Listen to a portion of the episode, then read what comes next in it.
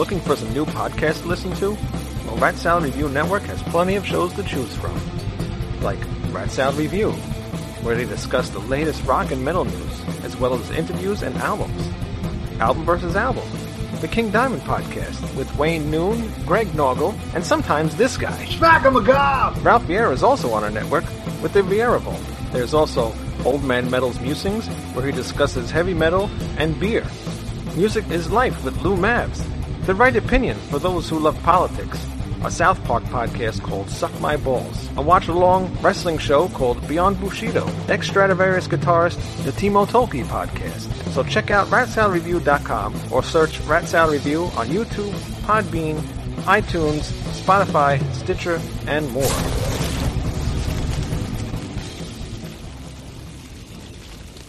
It's time for Rat Salad Review with your hosts, Wayne Noon, Greg Norgle, and Nate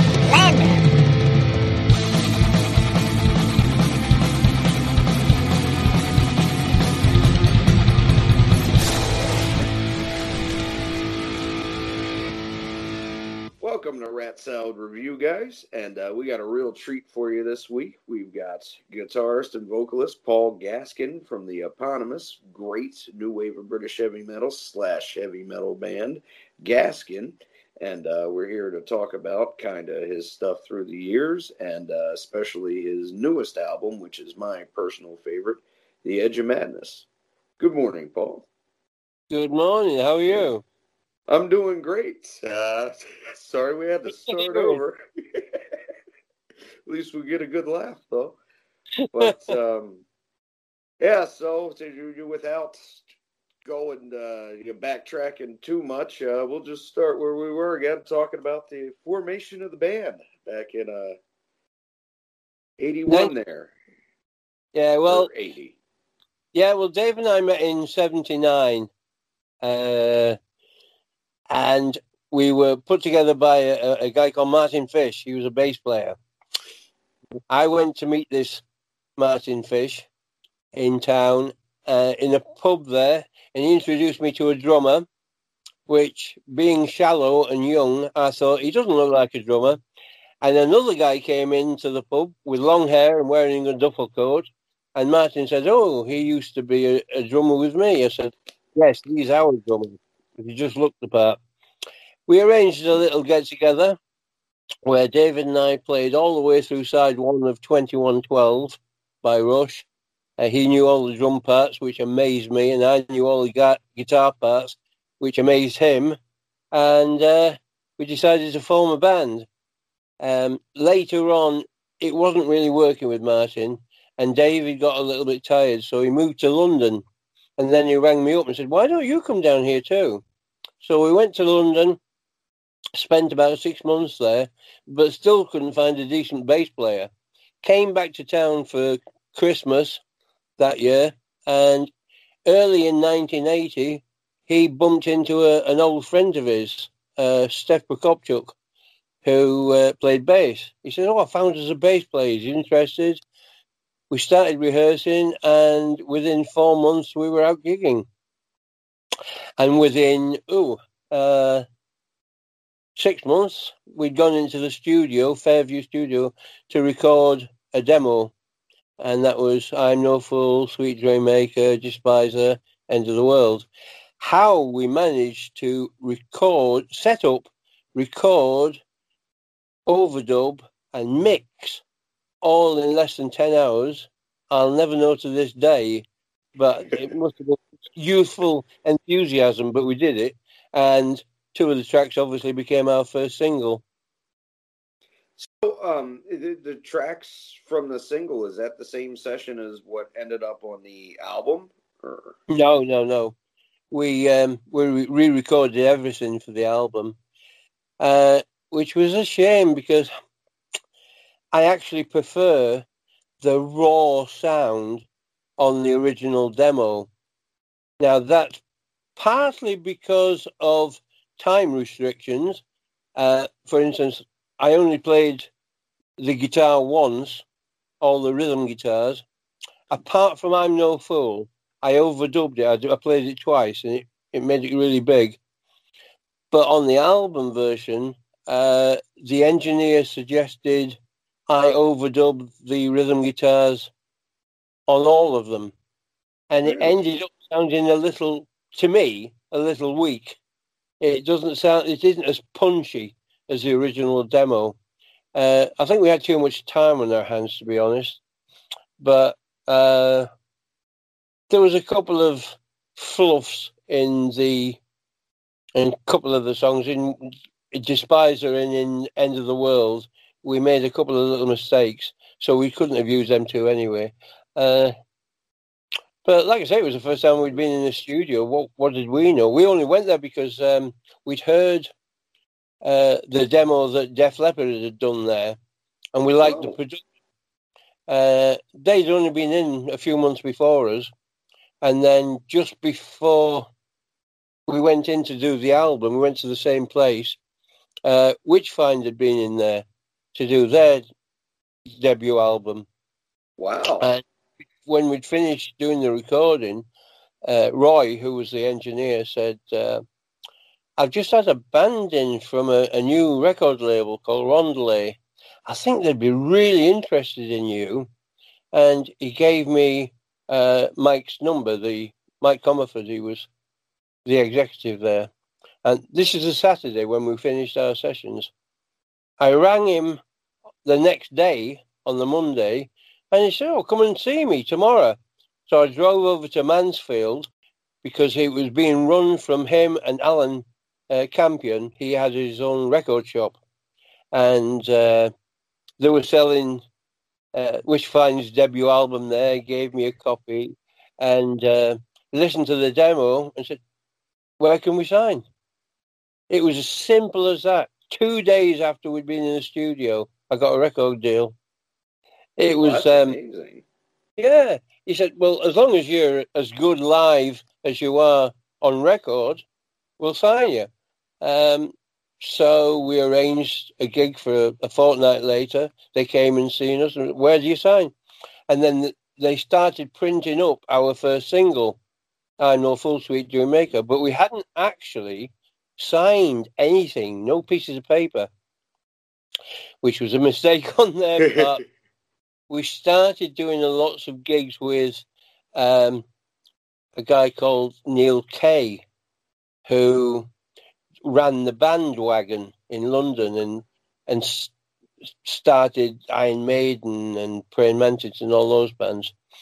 And he used to do a road show uh, where you'd go because he was um, quite big at the time. He was, you know, being written about in the newspapers, and he was uh, giving a top ten to the music papers locally as well, uh, sounds and melody maker, things like that, of which we featured quite a few times. And he, we listened to his advice. He said, you shouldn't sign to them. I can get you a much bigger deal. Okay, so that was our first mistake. We listened didn't bring out the single that year. We spent a wasted year going around do, gigging lo- loads, absolutely uh, building up the following, but not getting this other record deal that he promised. I think uh, Arista was one of the uh, labels he said he was interested in us, but nothing happened. So we went cap in hand back to Rondelet and I said, "Sorry, can we come back?" Uh, and being as they'd invested quite a lot of money in that single, they said, yes, you can. And then put us in the studio to make the uh, album. But before they did, they made us sign the contract. yeah, I, I'm always amazed that, um, uh, I guess everyone was real young. And like you said, it happened fast. But uh, your story there fascinates me along with um, you know Diamond Head kind of had a parallel situation with their first album and I mean Diamond Head were a, a, different kettle of fish. If you were around at the time you'd know what I mean.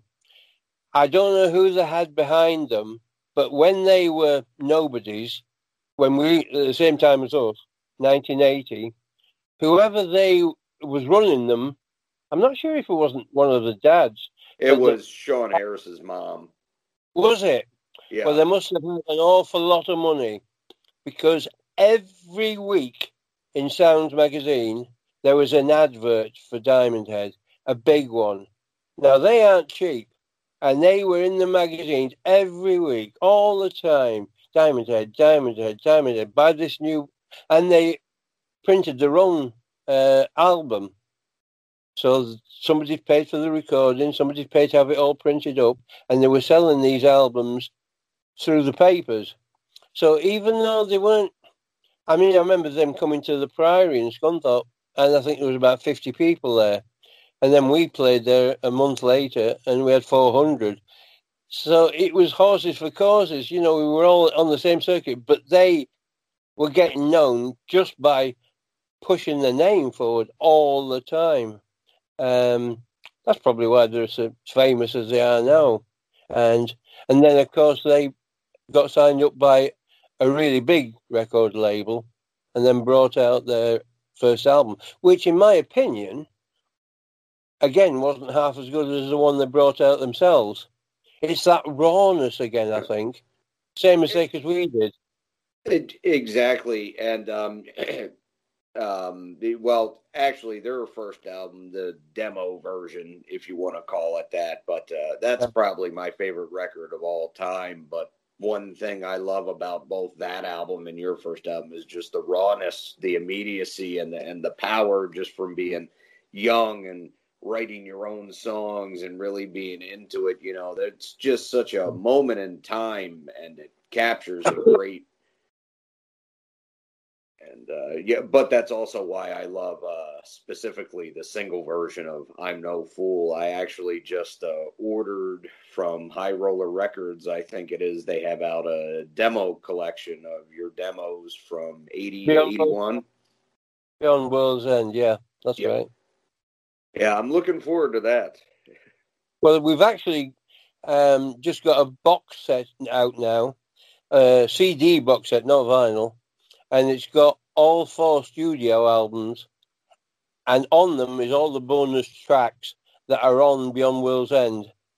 It's really? um, yeah, it's been released by uh, a Japanese company, uh, Rubicon, because we're supposed to be going over there and touring at some point. We should have been there in May.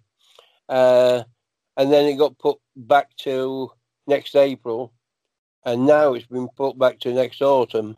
So if I'm still alive, I might get to do it. well, let's hope, mate.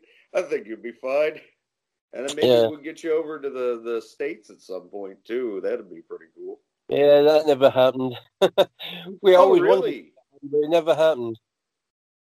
I'm No. surprised because you know one one of the things I specifically have always really um, enjoyed about Gaskin is um, you, you definitely have that 70s influence as far as the melody and catchiness goes, which I really like, but you did your own thing with it. But I mean, to me, it all sounds like tracks that should have definitely been played on the radio.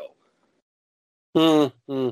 Yeah. Well, I'm influenced a lot by uh, songs of the 60s, if I'm honest. Uh, I was heavily influenced by the bands that I grew up with as a teenager, Black Sabbath. At one time, I would only listen to Black Sabbath and nothing else compared to it because nothing else was as, heavy as them. Really, uh, you don't think Budgie compared? Sorry, not to interrupt you. I did have, I did have In for the Kill, still got it. In fact, um, there's a track on there called Zoom Club. oh yeah. uh, there's a certain way of playing A chords where you play an open A chord, then you go up five frets and then up seven frets. And I've used that so many times. Sweet Dream Maker is a case in point. Uh, Lonely Man from that album. Um, well, there's so many. Uh, Lost and Lonely from this, the new album. It's all based on that going up on the A chords, uh, which I pinched from Zoom Club. But like I said, they, and then I started getting into some of the other bands. Deep Purple, I was into a big time. I, I loved them. Uh, and then I was in Woolworths. Do you remember Woolworths? Oh yeah. I was in Woolworths in about 1972, 3, 73, I think. And I bought an album just because I liked the front cover. How weird is that? Uh, I thought they look like a rock band, so I bought it, and it was Montrose, Montrose debut album. I took it home and thought, "Fuck me, this is brilliant, absolutely brilliant." Like one of the best debut albums ever. In fact, the reason I bought Van Halen's first album was because uh, Sounds journalist Geoff Barton had written, "This is the best debut album since Montrose." So wow. I've got to have it. It was, it was. but my approach was a, a lot to do. I loved harmonies from the 50s and 60s. I just loved harmony singing. So I had to put them in all my songs. In fact, David used to rein me in. He said, don't put them on everything. And I wanted to put them on everything. I just love them. I love the sound of it. But the two things that uh, I really like, which I guess is part of heavy rock, massive drums and a distorted guitar. I didn't know what a distorted guitar was at the time, but the first time I heard it was um, in about '69 when I heard "Spirit in the Sky," Norman Greenbaum. Oh, I thought, Okay. what is that sound? How did he doing that? And that uh, very simple now because I've done it many times myself. But that bit of lead guitar at the very end of it, oh, it just blew me away. And um, it's just tracks like that. And and then I heard Jimi Hendrix died, and they brought out Voodoo Child, and that is still possibly my my favorite single of all times.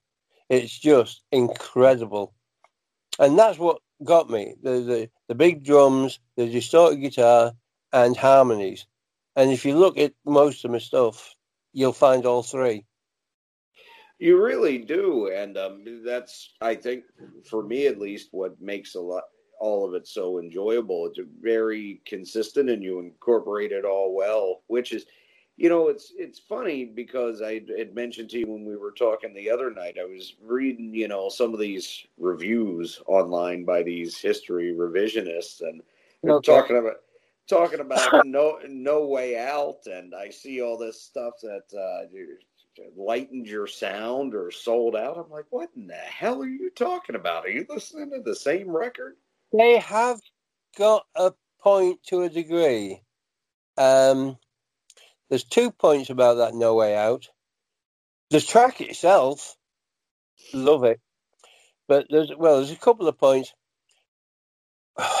It had been brought up by Neal Kay in the past that we should really get a frontman. I mean, I was happy uh, as a three piece. You know, we were big Rush fans, so and I was I was into uh, Budgie and Robin Trower, so I was happy as a three piece. But it was a case of visuals, and he suggested we should get somebody. So we tried out a few people. We tried out uh, Steve Mills, who used to uh, sing for Trespass. Uh, we threw him in at the deep end. Actually, he learnt the four tracks from our demo, and we were supporting Girlschool one night. Uh, we only did about nine tracks, but we did uh, five, four or five of them on our own, and then we did these four with Steve, he was great. But he just, I don't know, there's something that just didn't quite suit us. And then after we brought the first album out, we did the same thing. We auditioned people again and got this guy called uh, Mick Clark, who had a beautiful soul voice, really bluesy. And then later that year, we did some demos, ostensibly for the second album. And we did two of my tracks and two of his tracks, which you'll hear on Beyond World's End. But his was so poppy, they didn't sound like us at all. Uh, but he sharpened us up quite a lot. He said we were a bit lax. But that was the thing I liked about Dave. He was just wild. But then after, after all these conversations with uh, and rehearsals with Mick, he tightened up and lost some of his flair. And you'll hear a lot of that tightness in the second album. And also we we went just slightly, I think, slightly poppier. Uh, there were still some heavy tracks on there. Uh, I can't remember what they're called, but we, we did. That's But we did, as every song we wanted to be different. It wasn't like we wanted to repeat ourselves every time. We didn't want to have a formula. For instance, uh, there's a track on there called Freeman, Mhm. and all that came from was David saying, "I want to do a syncopated hi and it was based around that. I, I came, he started playing it, and I came up with that with that riff, and it was just around that. And then I started writing about something that had just happened. We'd um, been rehearsing at his mum and dad's house, and I parked outside where there was a double yellow line, and I walked out and I was getting a ticket. So if you hear the lines uh, um, and I can't afford the fine, this is where it's from. oh, that's funny. Yeah, but we also, again, we tried to get a, a guy came into town that all the guys knew, Bren Spencer, and although he didn't have much of a voice, he was one hell of a showman. He was like the Diamond Dave of Scunthorpe. Uh, but like I say, he couldn't sing really well. But he, he auditioned. We did the Sheffield Poly, Sheffield Polytechnic, and he was all over the place. He was climbing the PA speakers. He was all over. It was magic. Really got the crowd going. But when we went into the studio, I thought this isn't working. I really couldn't him sing. In fact, on some tracks, I was getting him to record them line by line, and I was singing. I was sat next to him, next to the phone, and I was singing the line and then getting him to copy it, but he couldn't even copy it. And I ended up having to sing half of the stuff anyway. Uh, a lot of the things he couldn't sing. I say your last word, which is one of David's tracks. It's a ballad. He couldn't sing that, so I sang that. Uh, what's that other one? Queen of Flames. He couldn't reach that, so I had to sing that as well. The the one song which really suited him because it was a sort of non-singing song was No Way Out, uh, and that's one we wrote after he joined us. All have been fine. And uh, you we, my brother took all the photographs for the album. Um, the uh, inspector at the local police station said we could use the place. He even lent us two policemen and a police car, and they, they were doing some work on the cells, so it looked like we were uh, escaping from the place. But we had uh, two, some photographs as a four piece, and some photographs as a three piece, because we still weren't sure which way we were going to do it in the end, we went with a four piece. But then we started having big rows. This is 82. And Dave and I were falling out quite a lot. We were during the recording of the second album um, because we had, we were going in different directions. I wanted to go much heavier, and that record didn't do it for me. And David wanted to go more mainstream, uh, Bryan Adams, that kind of thing. Oh, That would be too much of a, a shift for our audience. I, I didn't like it. So Bren and I decided to quit and go out on our own. Um, and it was late, late 82, I think it was, when we, I can't remember where we were, but Dave came up to us, I can't do this anymore. And he quit. And I turned to Brendan and said, Well, that saved us a job. and then we went to London in 83, and I could talk for hours about the adventures I had in London in 83. I was awake most of it, let's say that much. And uh, we did eventually find a great bass player, Dave Gougelot, and uh, a drummer, Dave Wagstaff, who was amazing. And uh, we were down to play the Dingwalls. We were going to be the first heavy rock band to play Dingwalls in London. And so we did a, a warm up show first. Uh, and then I, I, made the mistake of listening to the tape, which wasn't very good quality, but it, I can't do this anymore, and I, I just completely packed in. But I think my head was in a different place. I'd been awake too long, and Right. uh, had a bit of a breakdown. Uh, I just decided I've had enough, so I sold up, sold my guitars and everything, and moved back to town and gave it up for a couple of years. I wish I hadn't. I was doing rather well at the time. and that band was really good. In fact, some of the things I was writing at the time turned up on Stand or Fall. Uh, Breaking My Heart, that was one track that I wrote Oh, I then. love that song. That's a good. Yeah, yeah. We usually keep that in our live set.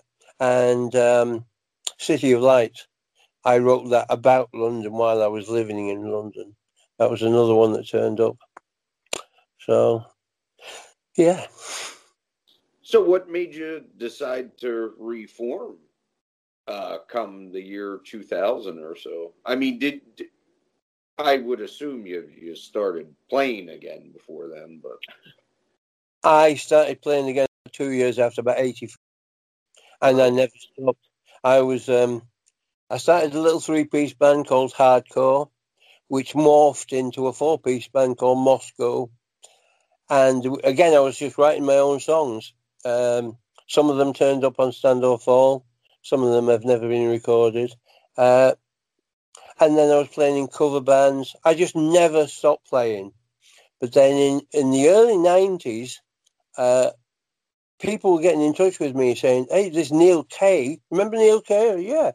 Well, he's put uh, an uh, an SOS in some magazine or other. He's looking for you. Can you get in touch with him?"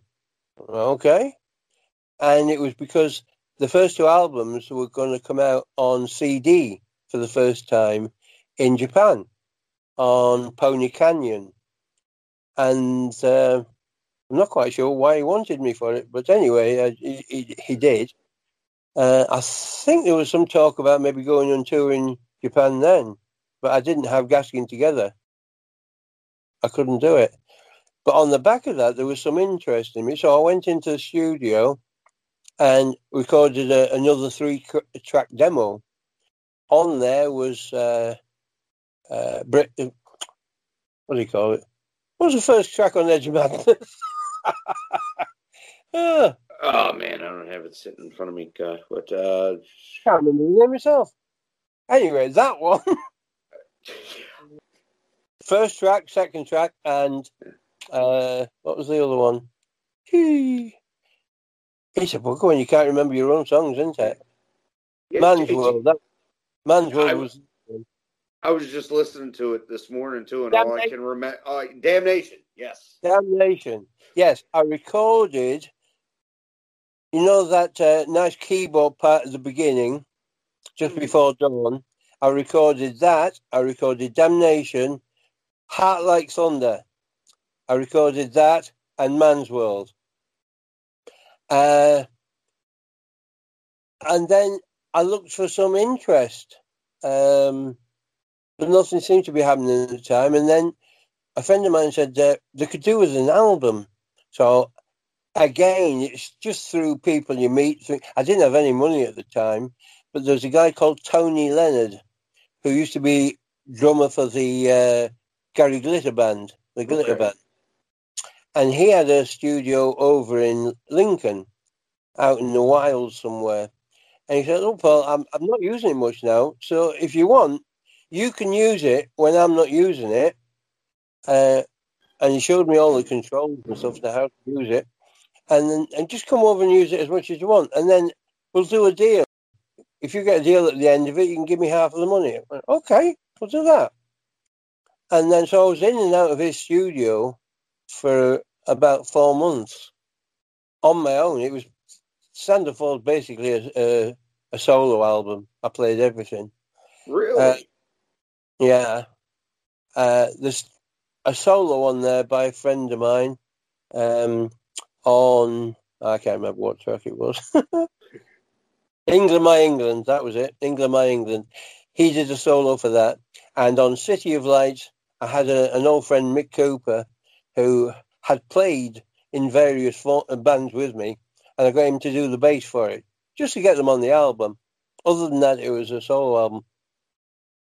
But when I finished it and I had it all in the can, uh, interest seemed to have died because nobody was interested anymore. So it's, and I think I was about 91, 92.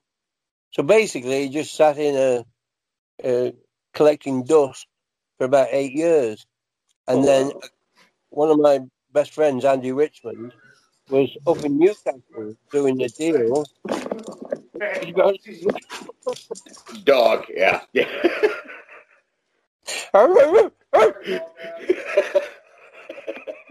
anyway, uh, my friend was up in Newcastle doing a deal for something else with Jess Cox. oh, Uh, Tygers. And when he'd finished that, he said, of a band called Gaskin. He said, Oh, yeah, I've heard of Gaskin. Well, he's got an unreleased album, you know. Would you be interested? And Jess said, Yeah, let me have a listen. So, bless his heart, uh, I sent the album up to Jess, loved it.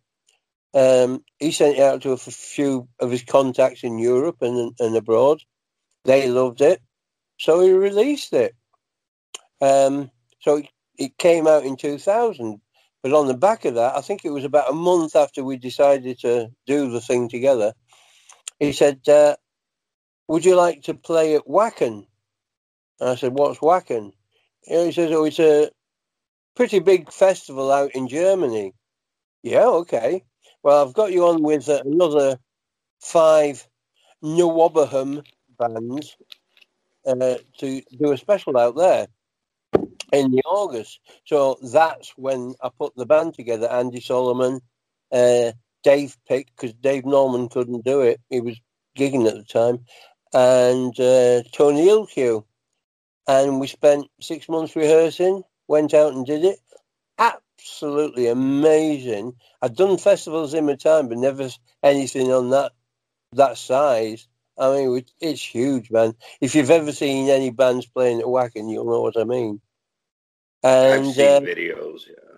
yeah, it's awesome, really awesome. That was a fantastic weekend, and uh, it was pretty good fun with the other guys as well because we're all in a bus together. You know, there was Angel Witch, Samson, uh, Grim Reaper, I think, Praying Mantis, and Savage, and us. Wow, that's a nice lineup.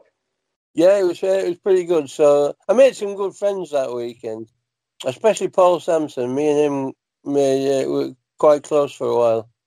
In fact, uh, I went through a bit of a bad time a couple of years later where I'd stopped getting in touch with him. My marriage was breaking up, and I was. It was the beginning of the Age of Madness. and I was in a pub one night on my own because a friend of mine was doing a solo set. Uh, and he came over after he'd finished his first set, sat down with me. He said, I'm sorry to hear about your friend. I said, What friend? He said, Paul Samson. I said, Why? What about him? And he told me he died. Uh, that didn't help my mood at the time, I've got to admit. And it was so sad. Yeah, cancer. I knew there was something wrong because a couple of years before that, we he was in a he got another band called uh, Metallic Blue, which is Okay. basically a blues band. I said, "Oh, you have to come up and I'll arrange a gig for you in town, and I'll put a scratch band together and support you." Oh, that'd be great. So we did that, and we just did some blues classics. Um, Well, and then really cool. we had a bit of a jam at the end of his set. He invited me on stage. I've got one photograph of the pair of us together, and I treasure that. Uh, I said, "What are we doing?" He said, "Just something in A. Just follow me." I went, "Yeah, Okay. And he kicked it off. And at one point, I made the mistake of going to the left to his side of the stage, and I nearly had my ears blown off. He was so loud, unbelievable. But yeah, a lot of friendships were made that weekend. It was fantastic. So we did that Wacken thing, and uh, the album did rather well. And never stopped since. We just kept getting different things offered. Uh, well, there was a hiccup, obviously. Two years later, uh, my marriage broke up, and I went through a bit of a bad time. And nobody could get in touch with me. Just couldn't find me. Didn't know where I was. But when uh, I did start putting the feelers out again, he put me on a few more festivals in Germany and places like that, and we just kept doing bits of gigs here and there ever since. And then uh, latterly, Dave Norman and I got back together again and started doing some shows, anniversary shows. I think the first one was the 25th anniversary, and we put a, a band together for that. Oh, cool. Again, there was something wrong with my throat at the time, so we uh, asked a guy called Andy Wood to sing for us. I've got to admit, I love it when I've got a singer because I can just concentrate on the guitar, doing maybe a few backing vocals, but it's nice not to have to think about doing both at the same time. It really is. You know, you got a certain freedom. and then we did that, and then he started building a studio in his house. And so he said, Why don't we do a new album? And I said, Well, I have got more than an album's worth of uh, stuff to record. Let's get at it. But it took altogether before release about five years, mainly because of him, because um, I'd arranged to go around and do something, and he didn't ring me up in the last minute and say, "Oh, I've got something on." It just took forever. So I was really glad when it did get finished and released. But it is, along with it, it's my personal favourite and a lot of me in it. And and you can really tell, and I think that even even though you would like to focus on the guitar playing more, um, I love your vocals on Edge of Madness. Probably again, it's my thing you've done. There's just so much feeling and soulfulness in it, and you can tell it's very personal. And I I went through something kind of similar. So there's songs on there like "Wake Up Dead," which is actually my favorite song from it, and probably the only time I could ever say my favorite song on an album is a ballad, actually. But uh, that's that's like "Don't Fear the Reaper" level in catchiness, and just a great, great classic track there. Oh, well, I'm surprised you call it a ballad. Though I don't, I don't consider it a ballad uh, because of the dynamics of it. I know there's quiet parts in it, but then it thumps at times. What we try to do. A ballad more like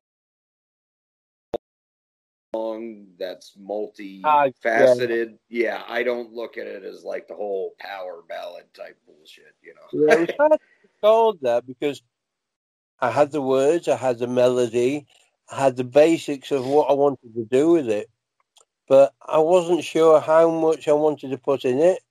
Where to put the keyboards, what sound I wanted for the keyboards, what sound I wanted for the guitar. It was all pretty much uh, trial and error. And what we did try to do at that point, it's not, you won't hear the same guitar sound as on the others. It's not quite as re- distorted. But we did try to do like an Alex Lifeson and put less to them about, you know, overlays. So you hear them guitars, either six or seven or eight different guitars all playing the same thing at the same time. Wow. That gives it that distinct sound. Yeah, but it was a hard one to do, and uh, there was a couple of things that uh, surprised me that Dave did over the top that I didn't know about at the time. I told him at the end we'd we'd got the uh, the music all finished.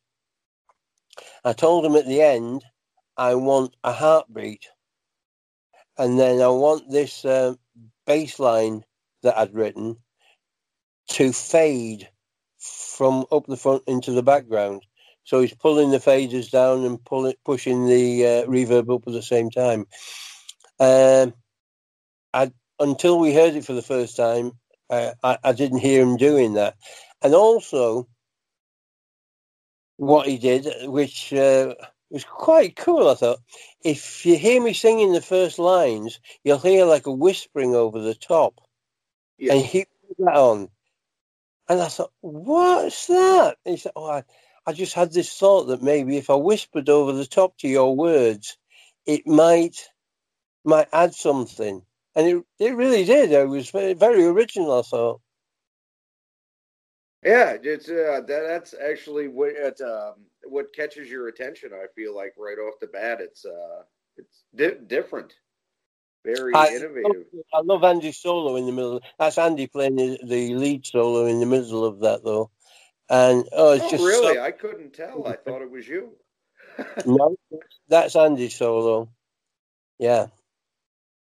Yeah, and then uh, well, Lost and Lonely. That's another one of my favorite tracks on it. And um, you said that was actually from way back uh, mid eighties. Well, It's not from way back. No, no. It it was meant to feel like that. There was a, a band in Brazil. I think they call Natal Pride or something. Natal Pride, something like that. And this guy, he, he got in touch, you know, as people often do, and we started talking. And they did uh, NWOBHM covers, different bands. And I was thinking about one day, and we I just moved in to a place with a friend of mine, just a four-track recording gear, so I could do some demos. I thought, right, here we go. I'll I'll I'll try it out. I've got this little pedal which has a, a basic drum kit in it. So on one track, I just went boom, tch, boom, and then I thought, why? If they're in the NWOBHM band, they want to sound like we did. So I came up with a riff similar to Sweet Dream Maker, that kind of feel. And then uh, there's a nice little guitar part over which uh, comes when you're playing back things and you think, oh, that would be nice. And then I threw every sort of sword and sorcery kind of uh, lyric into it that I could think of. I was thinking of uh, Ronnie James Dio at the time, and I tried to put everything into the lyrics that I could. and, and, and basically, it was just a, a, a kitsch go at copying the kind of style we used to do. And I sent it off to him. But then when it came to doing the album, I thought, do you know, I like this track. I think I had to do it myself. And so I did. And you know, that's that's one of the things I find so brilliant about Edge of Madness too is it all sounds like it could have been done back then, but it sounds fresh and the production is great. And I mean, from beginning to end, there isn't a song I dislike on it. It's just such a great record. It's like I said, my personal favorite. Well, there should yeah. actually be uh, four more tracks on it. We wanted to do a, a double album.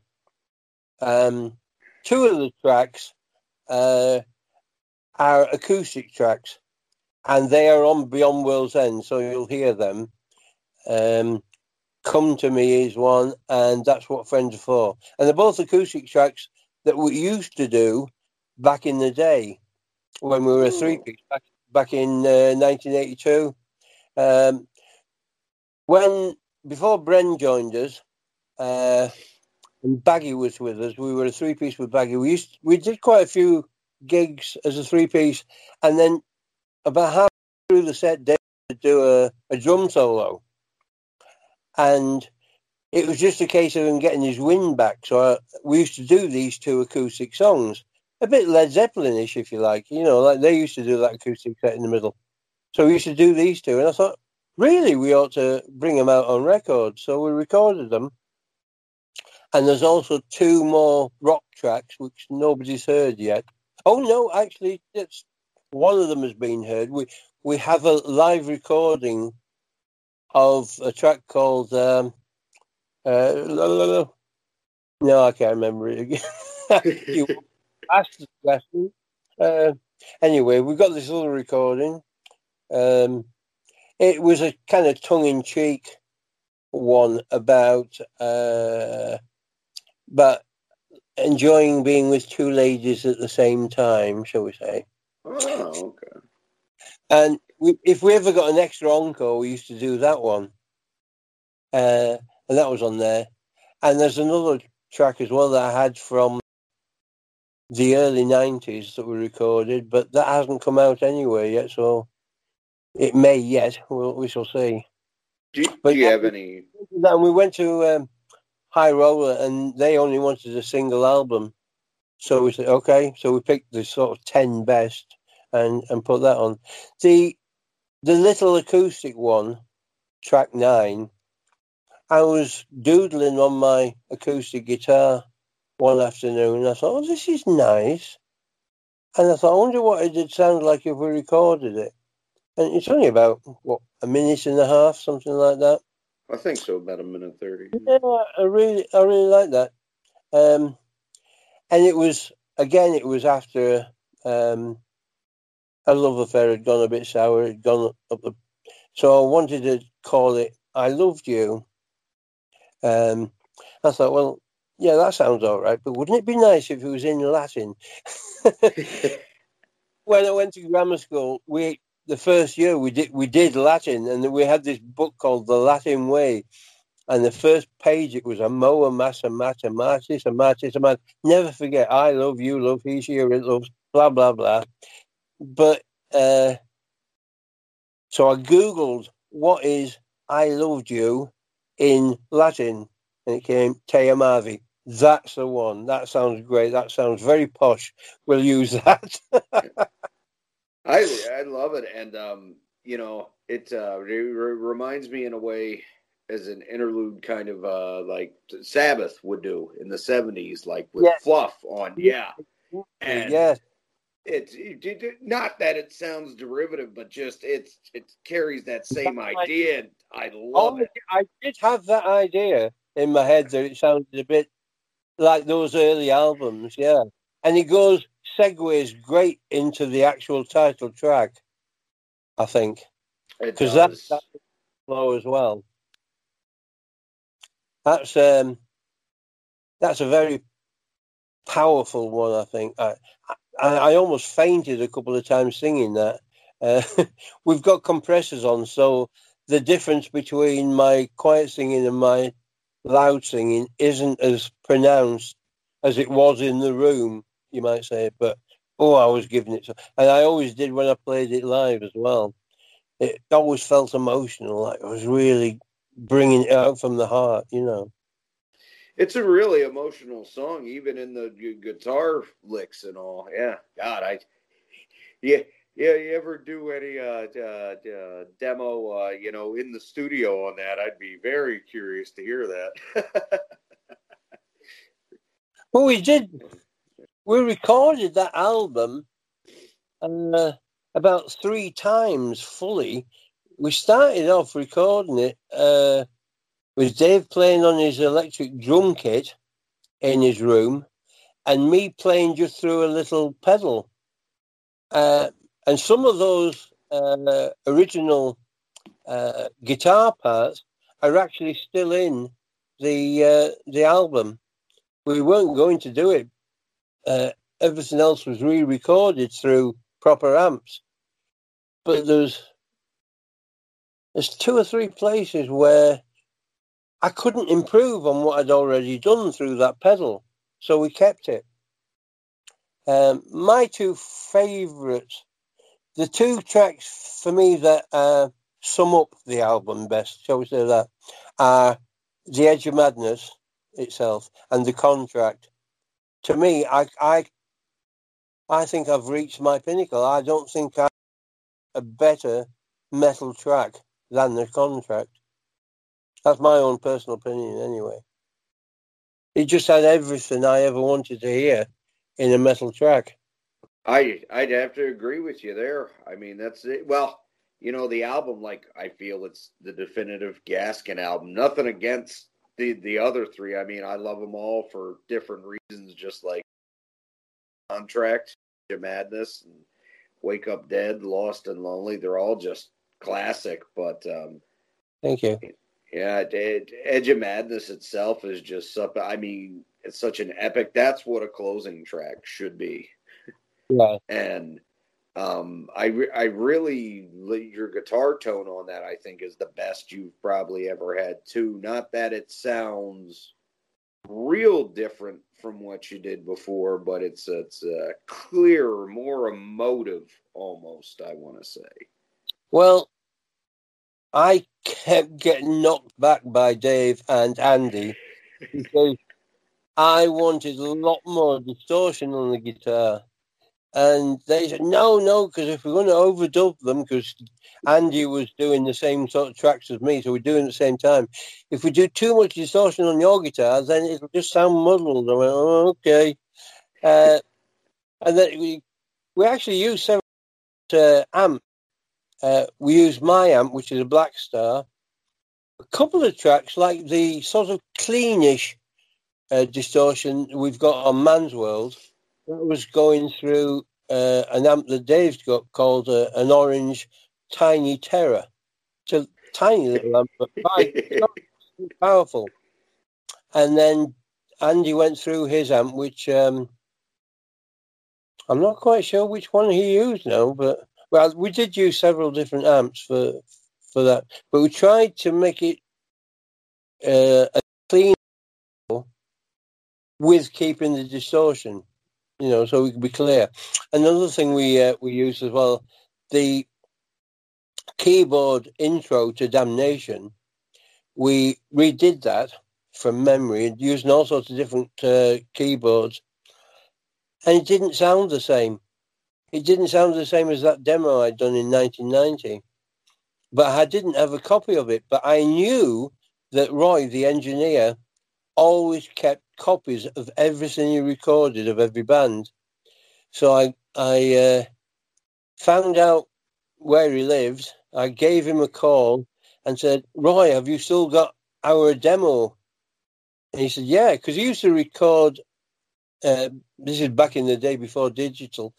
He used to record all the tracks from the two-inch tape down onto VHS tape because it was oh, wow. thicker. And so he sent me uh, a CD version that he'd burned of that original demo, and we took the original uh, keyboard part and put it on. It was actually a little bit longer than uh, what you hear on the album, but of course the guitars came in, so we had to cut them off, obviously. Uh, I called it just before dawn, basically because that's when I wrote it. Uh, when I did that demo, I um, I did it on uh, three nights, con- consecutive nights, because it was cheaper. and then I thought I need a keyboard part, and I went outside, and dawn was just coming up. I just went out there to wake myself up and get a breath of fresh air, and I came back in and, and got on the keyboard and just made it up on the spot. Did some overdubs and that's what you hear on the album. Yeah. Also, uh, another fun fact was um, the initial lyrics to Damnation. People look around you, just what do you see, etc. The first two verses. I wrote those back in ooh, 72, 73.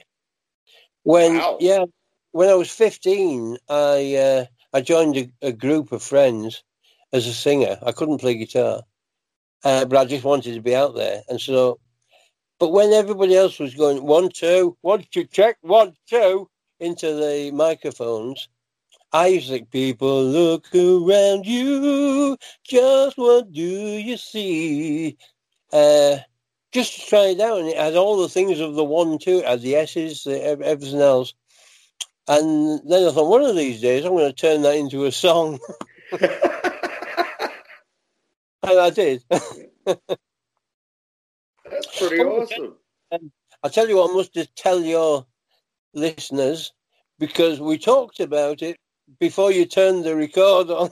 oh yeah, whoops. the reason, folks, that I sound a little bit weird and my S's are a bit funny is because I've had oral cancer last year. Just call me lucky.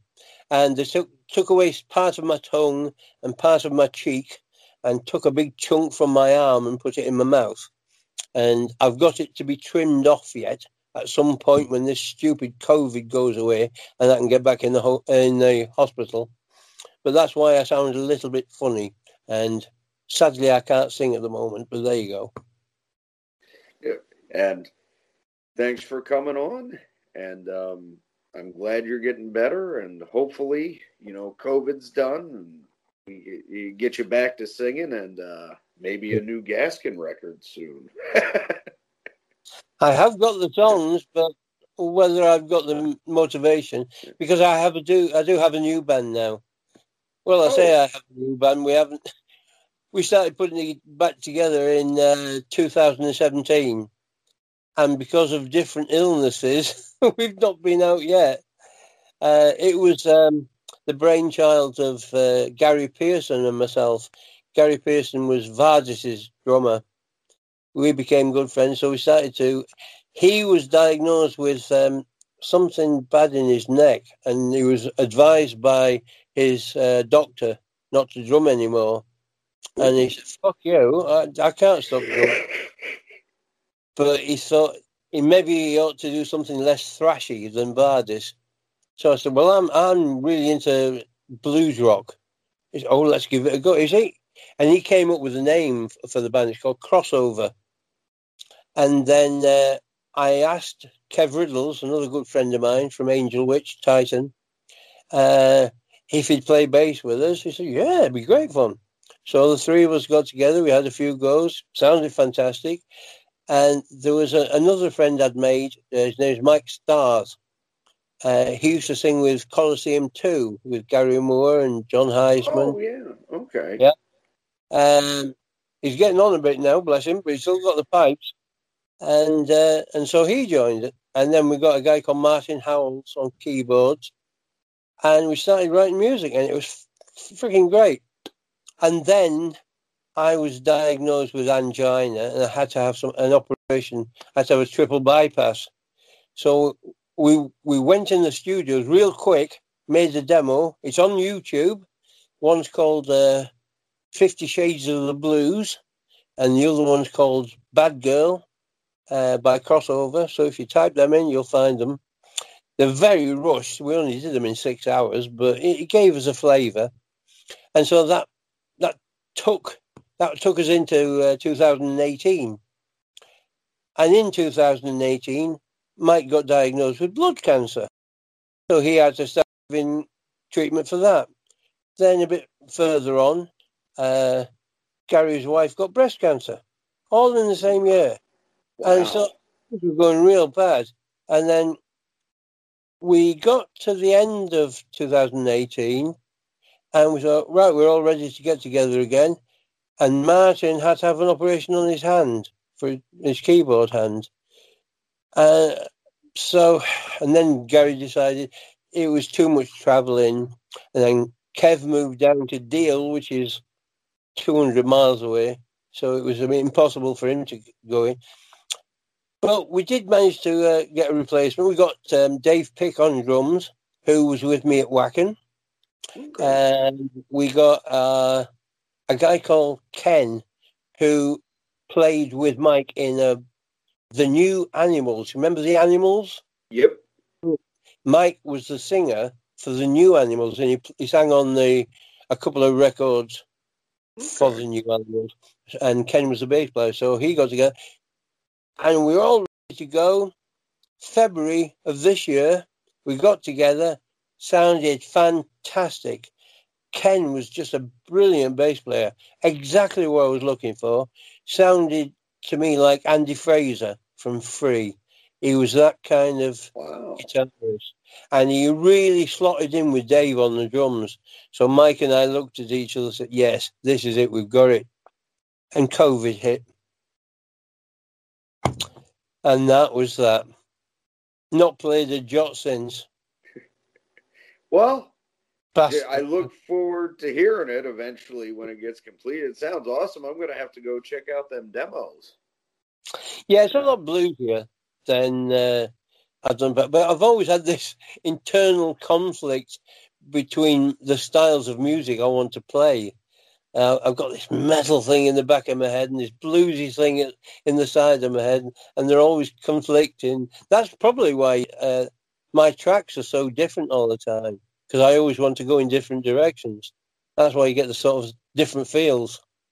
Yeah, it, it, it makes it very unique though, and you know, but you got that unifying idea that always ties it together. But I I like the different flavors like that, and I think that's one thing that's missing from you know a lot of especially modern bands. They get caught on one sound and they want everything to sound like that, and there's no variety. You know, that was one reason. Yeah, gets boring after a while. I think.